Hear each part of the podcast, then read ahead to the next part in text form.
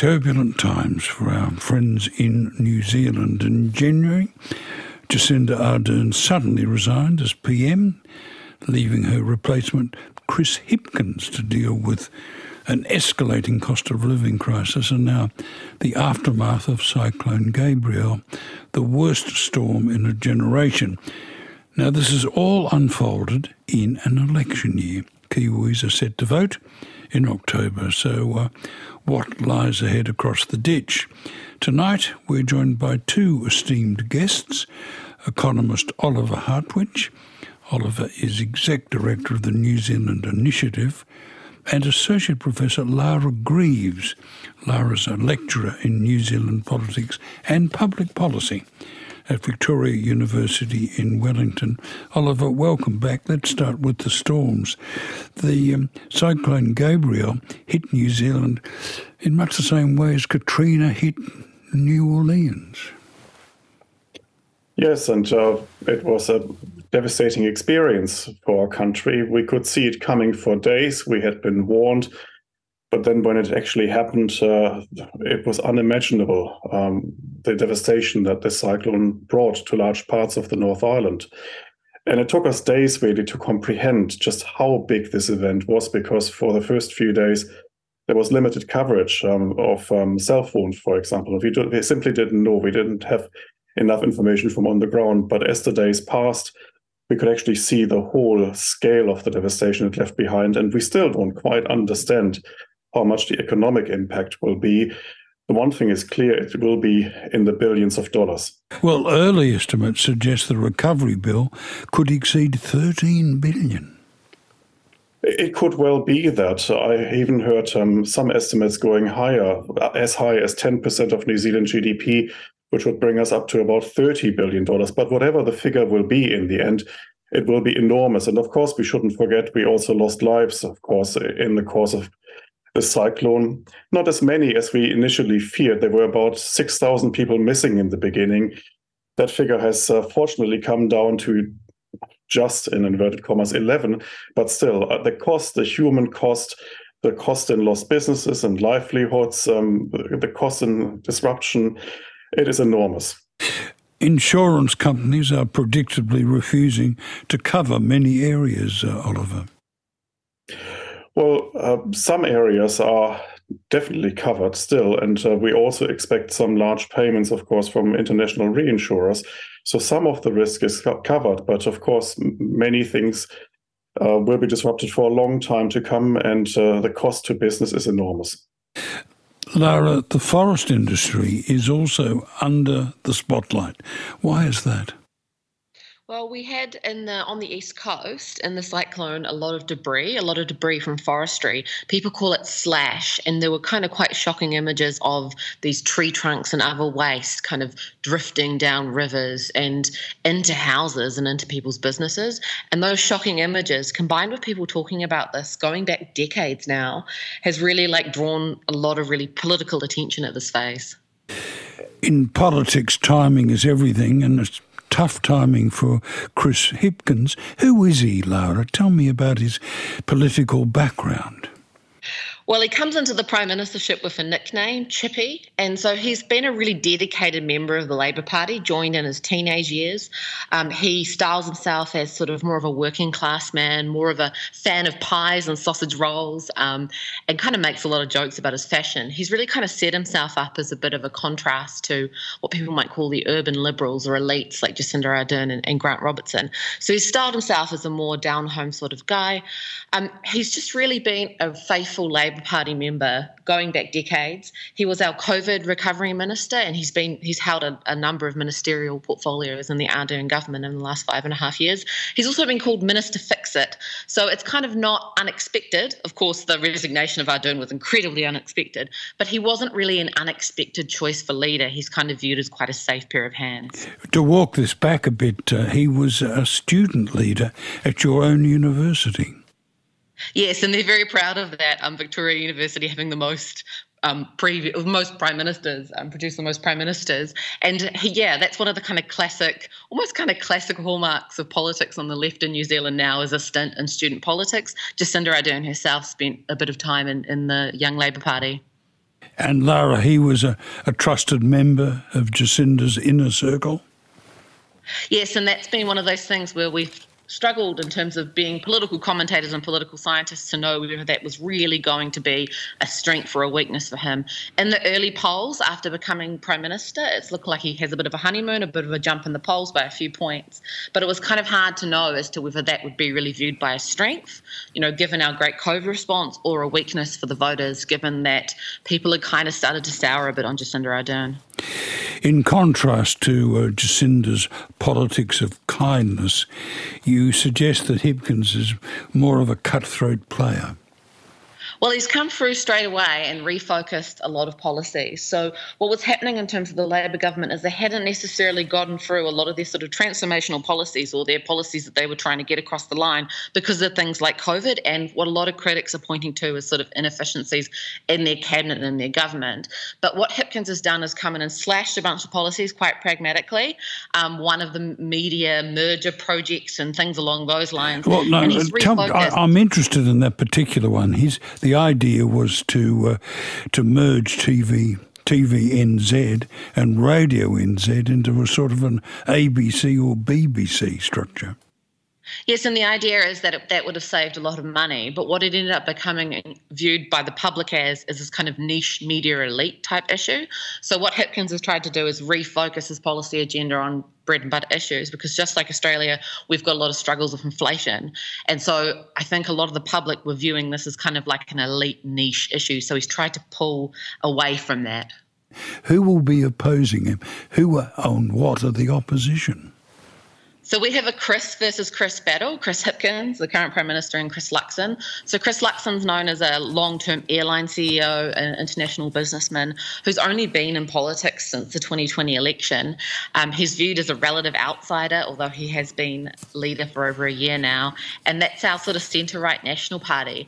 They're kind of, I would say, people have they're kind of moving to that centre ground. So we're looking at kind of a battle between Labor and National to try and take those centre lying swing voters with policies of broad kind of appeal to just try to win in our sort of mixed member proportional system where really it's just a group of swing voters in the middle that you really do need to win over. Oliver, back to you. What do you make of uh, Hipkins' bread and butter strategy?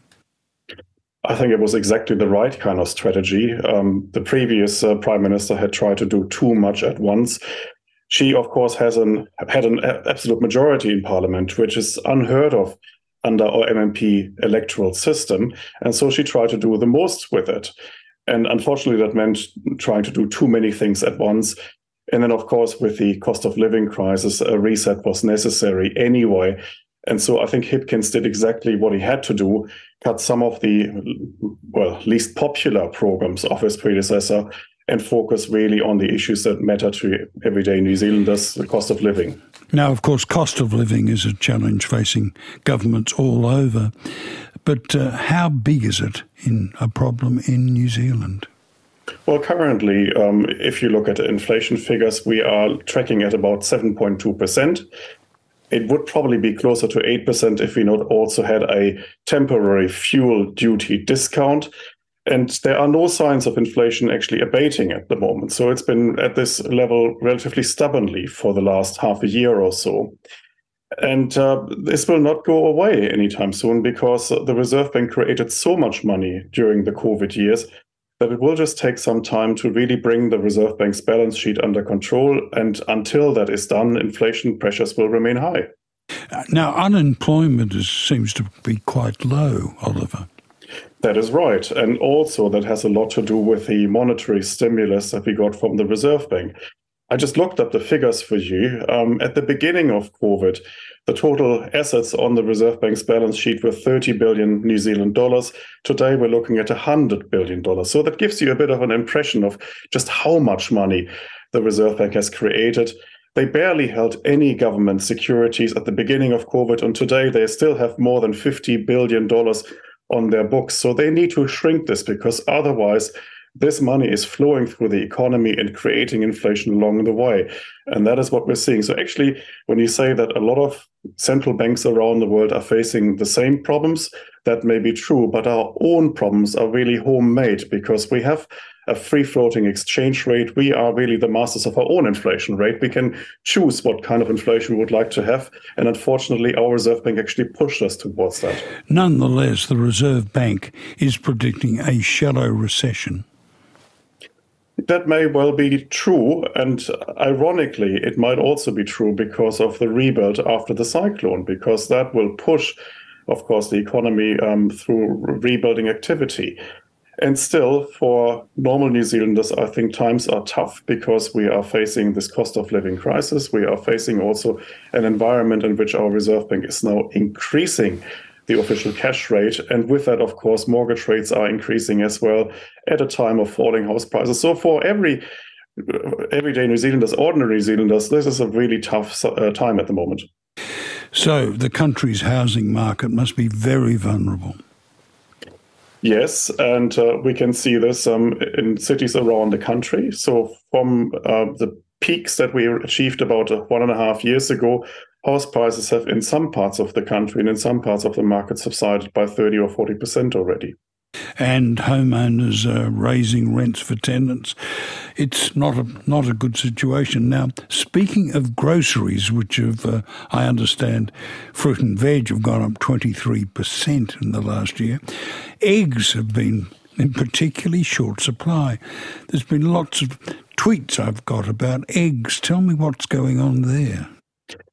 Well, we had some legislation about um, how to uh, keep chickens and farm chickens, and uh, unfortunately, that led to this egg crisis. And again, leading back to the cyclone, that has also implications, of course, for food prices because the area affected mostly by the cyclone, Hawke's Bay, is also the basically the region where we grow a lot of our food in this country, and therefore we will most likely see disrupted supply chains and, and uh, different food items for a long time to come.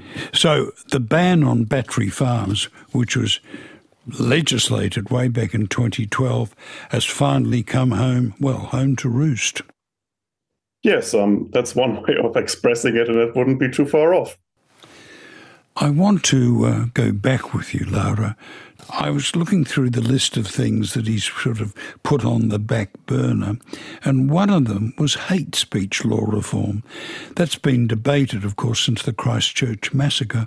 What's the problem with that? So, what's been really hard here is the extent to which um, the government can sort of legislate for anti-hate hate speech laws, but still maintain that freedom of speech. And of course, a lot of opponents then engage in a kind of slippery slope whataboutism type argument around really being concerned around a chilling effect on that. So what happened was the government came out with um, some legislation, Justice Minister Kiri Allan talking about um, banning hate speech towards religious groups. Now they've kind of come back on that and said no they're, they're going to shelve that for now and send it back to the law commission. So the law commission is going to take a broader look at hate speech and sort of legislating potentially for hate speech against lgbt groups and, and other groups. Now that's a thing that has been a bit tricky because actually a lot of people who are for hate speech laws have said that this is a good move because the Law Commission will do a more thorough job on it. But then on the other hand, there are a lot of people on the left that are quite frustrated that this is taking quite a long time. My guests are Dr. Laura Greaves and Dr. Oliver Hartwich. Laura, the, uh, the recent departure of Jacinda created a sort of a tidal wave of regret around the planet. But clearly, there was a disconnect between her global reputation and her domestic standing. Please explain that to me. Yes, fundamentally there was. So there was a point in sort of the the final long lockdown for New Zealand, as the final long COVID lockdown, where we started to see the government support kind of creep downwards and kind of go towards where they were in 2017 when Jacinda Ardern and Labour were first elected, and had to kind of form a government under a quirk of our MMP system and, and negotiate with Winston Peters. Um, National fundamentally won that 2017 election. And so Labour was kind of going back towards that kind of level of support. And I think that, that was really hard to reinforce to people overseas when they saw Jacinda Ardern as such a superstar. And fundamentally, I think if we look at the history books, I think that she'll go down as one of our great leaders. However, um, at the time her resignation, what it has done is it's kind of disassociated Labour with Jacinda Ardern, where what we were looking for was a really close election, an election that Labour was potentially going to lose, which international um, commentators and people I've talked to were very confused about. Now, I, I, was asking about the opposition before. Let's look at opposition leader Chris Luxon, a former CEO of uh, Air New Zealand. He's uh, he's steadied the National Party, has he not? Yes, he sure has. So he's kind of been that leader that's represented that change within the party, that stability within the party. Generally, what happens in New Zealand politics and actually politics in a lot of countries is a leader will leave and leave a vacuum. And that's kind of what John Key had done after being a very popular prime minister. And so there were a succession of a very quick succession of leaders. Todd Muller was leader for 50 something days and, and just a lot of mess. And Chris Luxon really has brought the party back together and kind of discipline them in a way and stop the leaks and all of those sorts of things. Laura, I don't know if you know this, but our Prime Minister, our last Prime Minister, Scott Morrison, got into terrible trouble by being on holidays in Hawaii when he mm-hmm. should have been here in Australia holding the fort. I believe a holiday in Hawaii has, called, has caused Chris Luxon some embarrassment. Yes, he was a bit embarrassed when one of his social media accounts posted that he was in a rural area when actually in reality he was in Hawaii. So that did cause a bit of embarrassment there. There have been quite a few gaffes along the way with him. And I think really a key challenge for him is trying to make it look like he is a good manager of people and can really cope on a political stage as such an inexperienced person in, in that space. Oliver, how would you assess Luxon? Very similarly, uh, I mean, he comes from an international business career. He was um, CEO of a regional branch of Unilever in North America. He led Air New Zealand as CEO for eight years. But in politics, he is still quite a rookie because he only entered parliament in 2020. He was an MP for just about a year when he became party leader. And actually, uh, in just uniting his party and stopping the leaks and actually having a more kind of um, well focused approach for the opposition, he's actually succeeded. Where he hasn't actually delivered much yet is in policy terms. So we only just got a few policy statements from him over the last few weeks, but we're still waiting for that one big great idea that he's going to take into election to to win this. It, it, sounds like he's practicing the small target uh, strategy. Yes, and that probably would have been a winning strategy had Jacinda Ardern not resigned. But he's now facing a very different prime minister, one that actually starts off with enormous popularity ratings, actually above uh, Jacinda Ardern's recent popularity ratings. And um, Chris now has to find a different strategy because the old strategy that probably would have won him the election against um, Ardern will no longer cut it against Chris Hipkins. So, Ardern's legacy, Oliver. Well, she's of course will be remembered remembered for her crisis management. Um, she will be remembered for how she managed um, the Christchurch massacre, for how she then led uh, New Zealand through COVID uh, with stunning communications um, uh, capabilities. And of course, we also had um, a White Island uh, volcanic eruption. So these were the defining moments of her premiership where she probably didn't succeed um, as much was in actually achieving the things that she promised New Zealanders when she first got elected. So she started off by saying that she would fix the housing market, deliver 100,000 new homes, fight, fight um, child poverty, drive down New Zealand emissions. And when you look at the actual achievements in all of these areas, she didn't achieve much. Now, people might say she didn't really have a chance because um, there were too many events she had to deal with, but it's a mixed legacy, I would say. Lara, whatever happens in the next few months, it does look like a very tight election. I would say definitely. It's going to come down to our mixed member proportional system and who the different parties can form coalitions with. And one place I'm really watching is we have those seven Māori electorates where voters of Māori descent can vote for their representative. And those are normally quite close. So the Māori Party, we're really looking to see how many seats that they pick up and ultimately who they would go with because we always know that the Greens will go with Labour and ACT will go with National. But it's really what will happen in that sort of potential centre ground or just somewhere on the edges of our system. That that's really what I'm looking for. I see the left Green Party is at. Uh, polling at about 7 to 8%, and the right wing Libertarian ACT Party a little bit more. Yes, they'll bounce around those numbers, and actually, they've got the best support, both of them, than they have in years. So they really do um, create an interesting feature of our system where they work with the you know major parties, but they also provide opposition from either side, from the left and, and from the right, um, at least at least in the way that they talk about the policies, which really does make for, I would hope to be optimistic for this, but does make for some interesting debates. Thank you both for your contribution. I've been talking to Laura Greaves, Associate Professor in Politics at Victoria University, that's in Wellington, of course, and to economist Oliver Hartwich, the uh, Exec Director of the New Zealand Initiative. ABCRN helps you understand the world. Find more of our stories on the ABC Listen app.